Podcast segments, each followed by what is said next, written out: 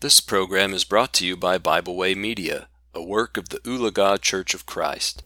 Thank you for joining me today here on Bible Studies with Russ. We're picking up today in Revelation chapter 2 and verse 21. Uh, last time we were together, we began looking at uh, the section concerning the church at Thyatira, beginning back in verse 18. Uh, we mentioned how this is sometimes referred to as the corrupt church. And so we're going to begin, we're going to back up and read verse 18 through verse 21, and we'll pick up making our comments uh, in verse 21. So, beginning Revelation 2, verse 18, the Bible says, And to the angel of the church in Thyatira write, These things says the Son of God, who has eyes like a flame of fire, and his feet like fine brass. I know your works, love, service, faith, and your patience. And as and as for your works, the last is more than the first. Nevertheless, I have a few things against you, because you allow that woman, Jezebel, who calls herself a prophetess, to teach and seduce my servants, and to commit sexual immorality, or more correctly, fornication, and eat things sacrificed to idols. In verse 21 is we're picking up here today. And I gave her time to repent of her sexual immorality. Again, that's the New King, New King James translation. The correct translation of that is fornication. And she did not repent, verse 21. Uh, now, again, she calls herself a prophetess. Doesn't mean she is one. Going back to verse 20. Uh, she seduces the Lord's servants to commit fornication. She seduces and teaches the Lord's servants to eat things sacrificed to idols. This goes back to Acts 15, verse 29. Uh, Jezebel in the Old Testament was the wife of Ahab and the daughter of the king of Sidon, and she was very involved in the worship of Baal, 2 Kings 9, 33 through 37. And this letter teaches us it is possible for a church to grow and have some wonderful qualities, verse 19, yet be, uh, yet be compromising with sin, verse as we see here. Verse 21, he says, I gave her time to repent of her sexual immorality or fornication, and she did not repent. So he has called her to repent, but she didn't listen. She has gone beyond the limits of God's patience. Because God does indeed have patience. Why did the flood happen? Because God's patience with the people ran out. Their thoughts were only evil continually. Uh, why did the events during Sodom and Gomorrah, the raining fire and brimstone from heaven, happen? Because God's patience with their rebellion uh, has ran out. And that's what it is when someone refuses to repent. This is not about someone who's struggling, who has an addiction and is struggling to overcome it. Not that, you know, some people will slap the word addiction a lot, uh, uh, on a lot of things, but if someone genuinely is struggling, that's a big difference between those who just say, "No, I'm not doing it. I'm not going to repent. I don't. I don't see the need to repent. I'm not doing anything wrong." Uh, you know, this is the way I want to do it and I don't see anything wrong with it. Those type of attitudes, that's completely different than those who are trying to overcome sin, who are gen- genuinely attempting and trying, struggling, succeeding, struggling, failing, struggling, succeeding. That's a lot different than what we find here in verse 21. This person, he says here, she he has given her time to repent, and she did not.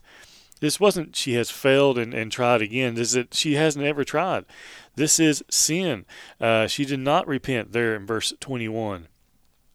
He says in verse 22 Indeed, I will cast her into a sick bed, and those who commit adultery with her into great tribulation, unless they repent of their deeds. And so you still find God's patience and his long suffering. I mean, this is just another great example of God's long suffering. Uh, this person is doing a lot of evil, and yet he's still giving this individual time to repent. He says in verse 22, I will cast her into a sick bed, and those who commit adultery with her, this is a spiritual adultery, uh, will with her into a great tribulation, unless they repent of their deeds. And so God's judgment will be executed in accordance with the deeds or actions of one's life. You find this in 2 Corinthians 5 and verse 10, and also Revelation 20 and verse 12.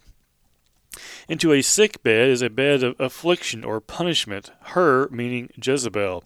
And so basically, she's going to be punished, is what he's talking about there. Tribulation is the penalty of God's judgment. Tribulation is another term is used for persecution. Uh, unless they repent, not everyone, but not everyone, but only those practicing evil sh- uh, will uh, repent or should repent. Uh, there was still opportunity for them to change their minds. The judgment of God awaits if they do not repent, as we see here, and also as we see in Romans 14 10 through 12. And 2 Corinthians 5 and verse 10 also uh, tells us that as well. Verse 23 says, I will kill her children with death, and all the churches shall know that I am he, I am he who searches the minds and hearts, and I will give each give to each accord, each one according to your works. Verse 23. And I have some notes here. Uh, verse um, verse 23 says, "I will kill her." This is a personal responsibility. Uh, as we look here in verse 23, it is our responsibility to repent of our sins. No one could repent for her. And no one can say, oh, it's okay, you know, they're a really good person. That doesn't work. Personal responsibility here in verse 23. Uh, also, her children is a reference to her followers. So death awaits those who follow Satan's false doctrines and immoral and sinful activities. Uh, minds or reins here in verse 23 cons- considered the seat of the emotions or feelings of passion. He says in verse 23, I am he who searches the minds and hearts, and I will give to each one according to your works. Uh, hearts was considered the seat of thoughts. Uh, according to your works, how can anyone teach faith only in view of this? According to your works means what have you done? How have you been living? Which is why when we sin and fall short, we need to repent of it. Don't wait. Make those things right. Uh, we may we may struggle with sin at different times, but friends, we can repent of it and do our very best to overcome it. And if we do fall short, we repent of it. This is what this is what is not happening in verse in chapter two. This individual is not repenting of their sin. Verse 21, verse 22, he will cast her into that sick bed, this bed of affliction or punishment. And so, you know, again, repent, repent, repent. Verse 24 of Revelation chapter 2. Uh, he says here, now, now to you I say, and to the rest in Thyatira, there in verse 24, uh, he says, as many as do not have this doctrine will will have not known the depths of, of Satan, as they as as they say. I will put on you no other burden, but hold fast what you, what, what you have till I come.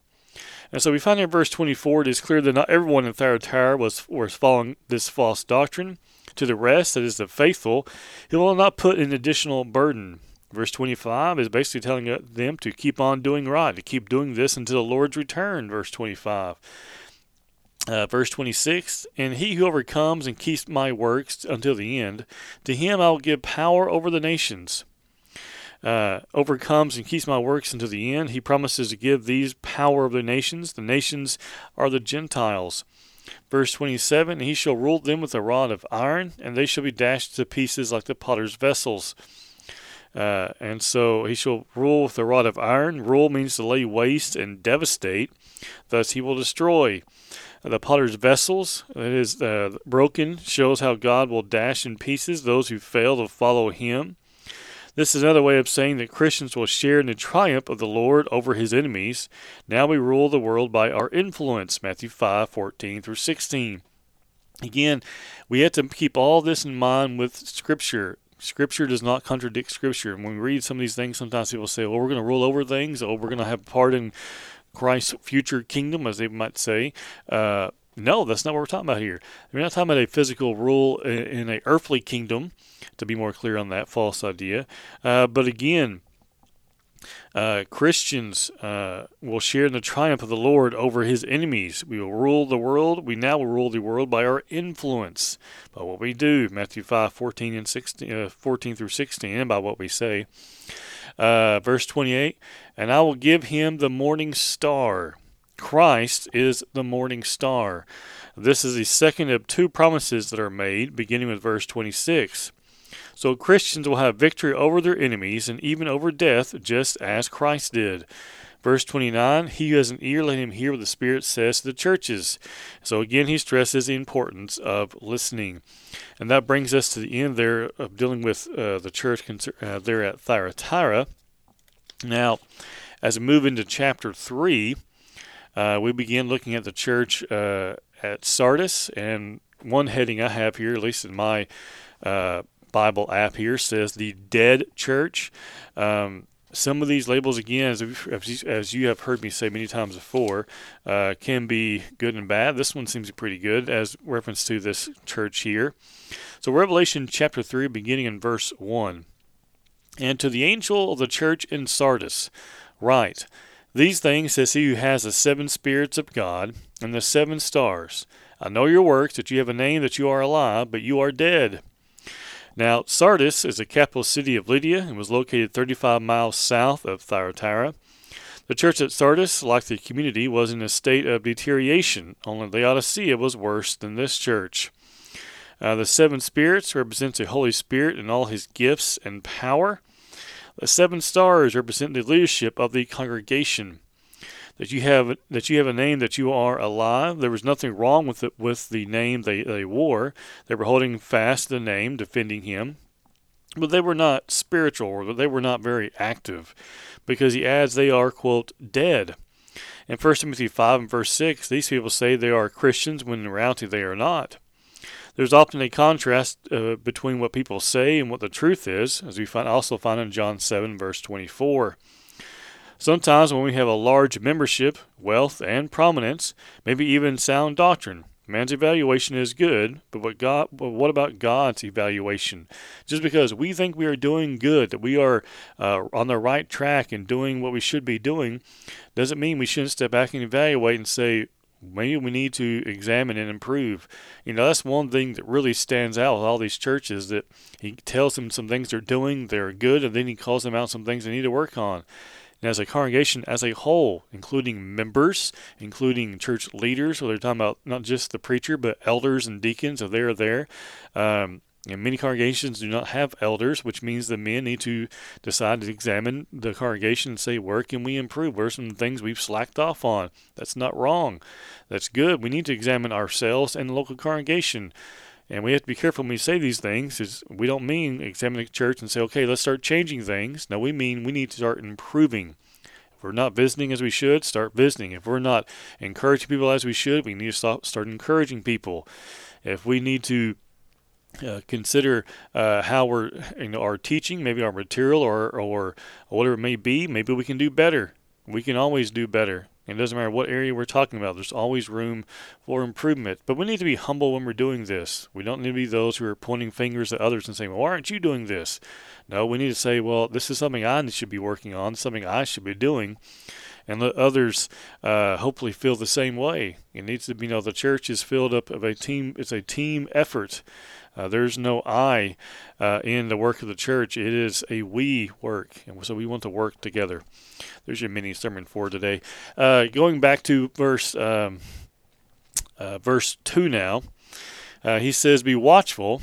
And strengthen the things which remain that are ready to die, for I have not found your works perfect before God. And so be watchful means be aware of what is happening.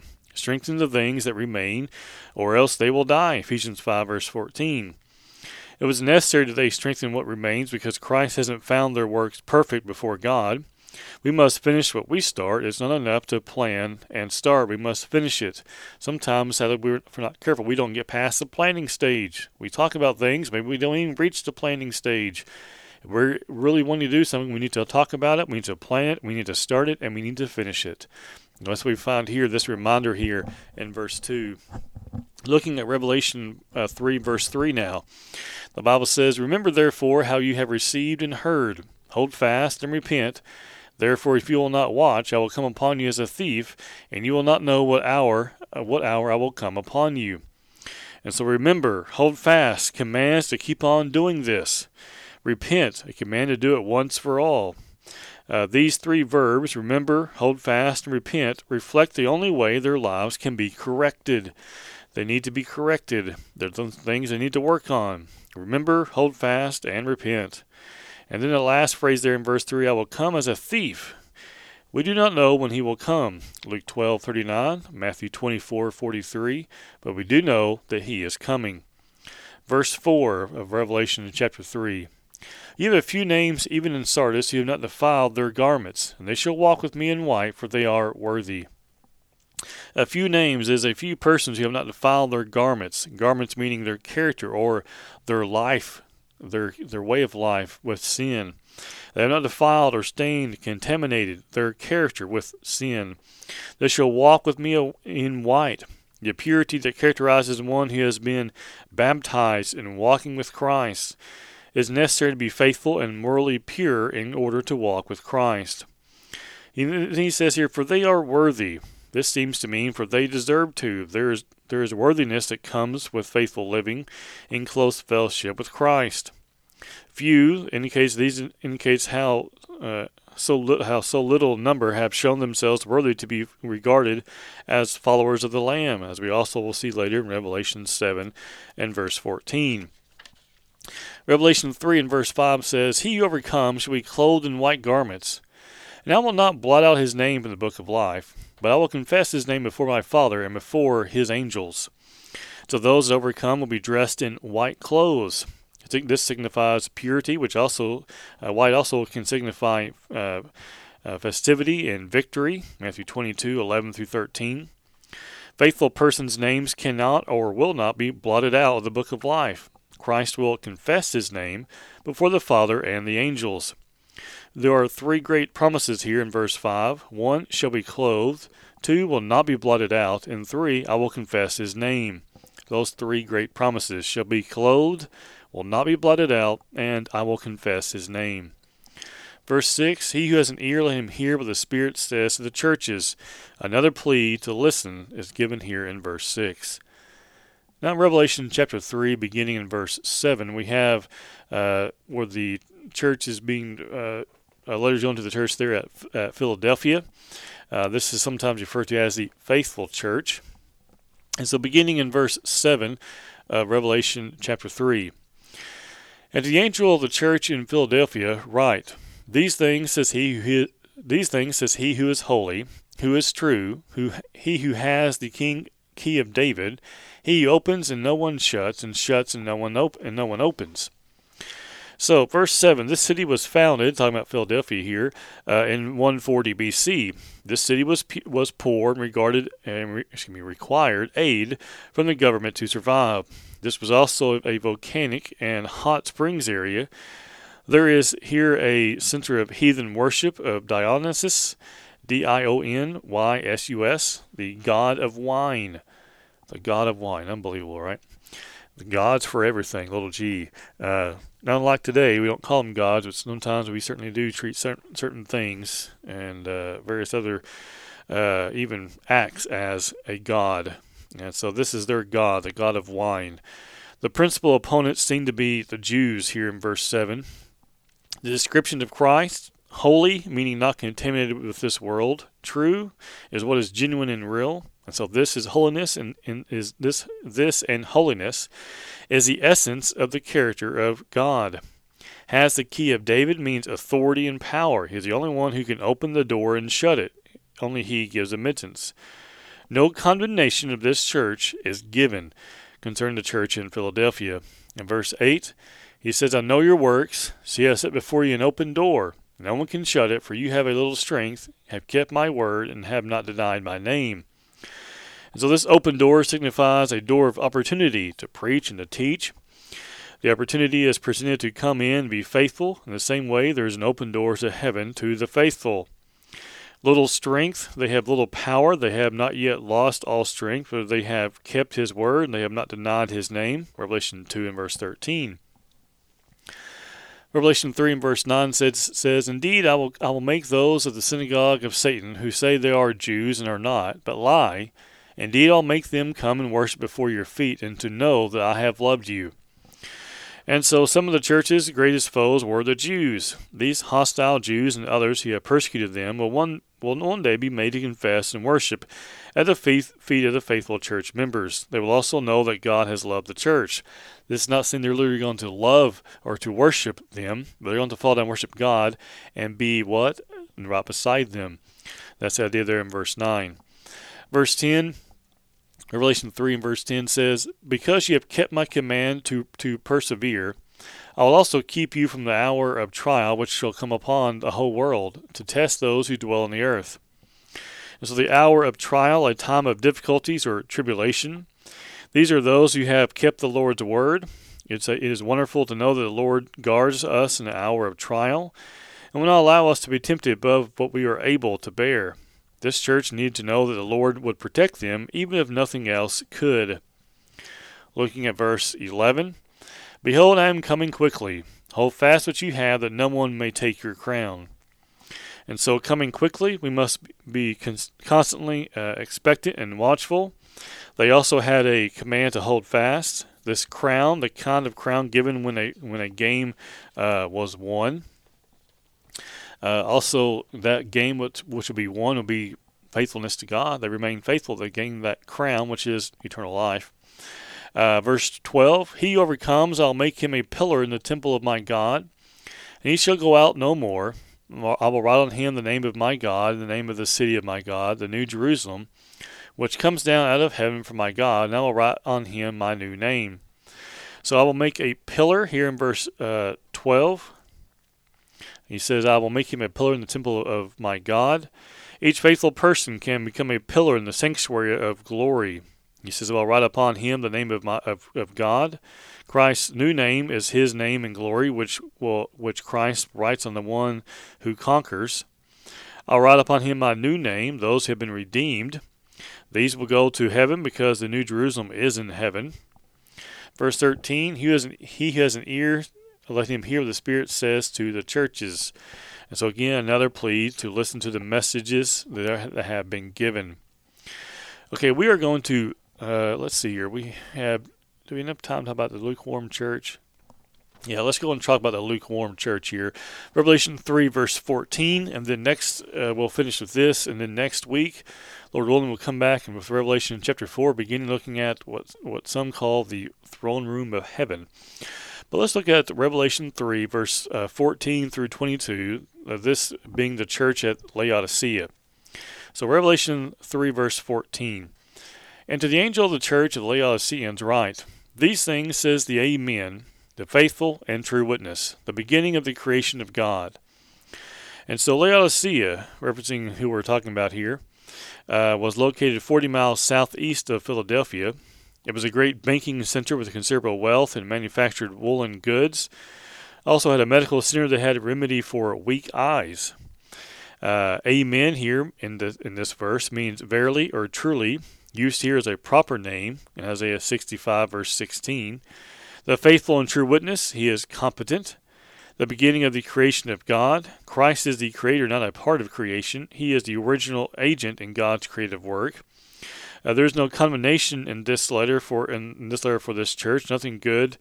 There should be no commendation uh, in this letter for the church. Nothing good to say about them. And So we go from one extreme to the other. Uh, verse 15, or so it would seem. Verse 15, he says, I know your works, that you are neither cold nor hot. I could wish you could wish you were cold or hot. So then, because you are lukewarm uh, and neither cold nor hot, I will vomit you out of my mouth. Revelation 4, 15 and 16. And this is still a common problem today, isn't it? Lukewarm people, lukewarm churches, lukewarm leadership, lukewarm preachers, lukewarm members, and on and on it goes, right? And when you have all that, and to be honest, it only takes a couple of lukewarm people to make the church at least seem lukewarm and encourage others to become lukewarm because people can rub off on one another. Uh, verse 15 hot here means literally the boiling point. The church is not totally indifferent, nor is it fervent. It seems to be proud and complacent and insensitive to their spiritual needs. Uh, the Lord does not want to be neutral, does not want us to be neutral or indifferent.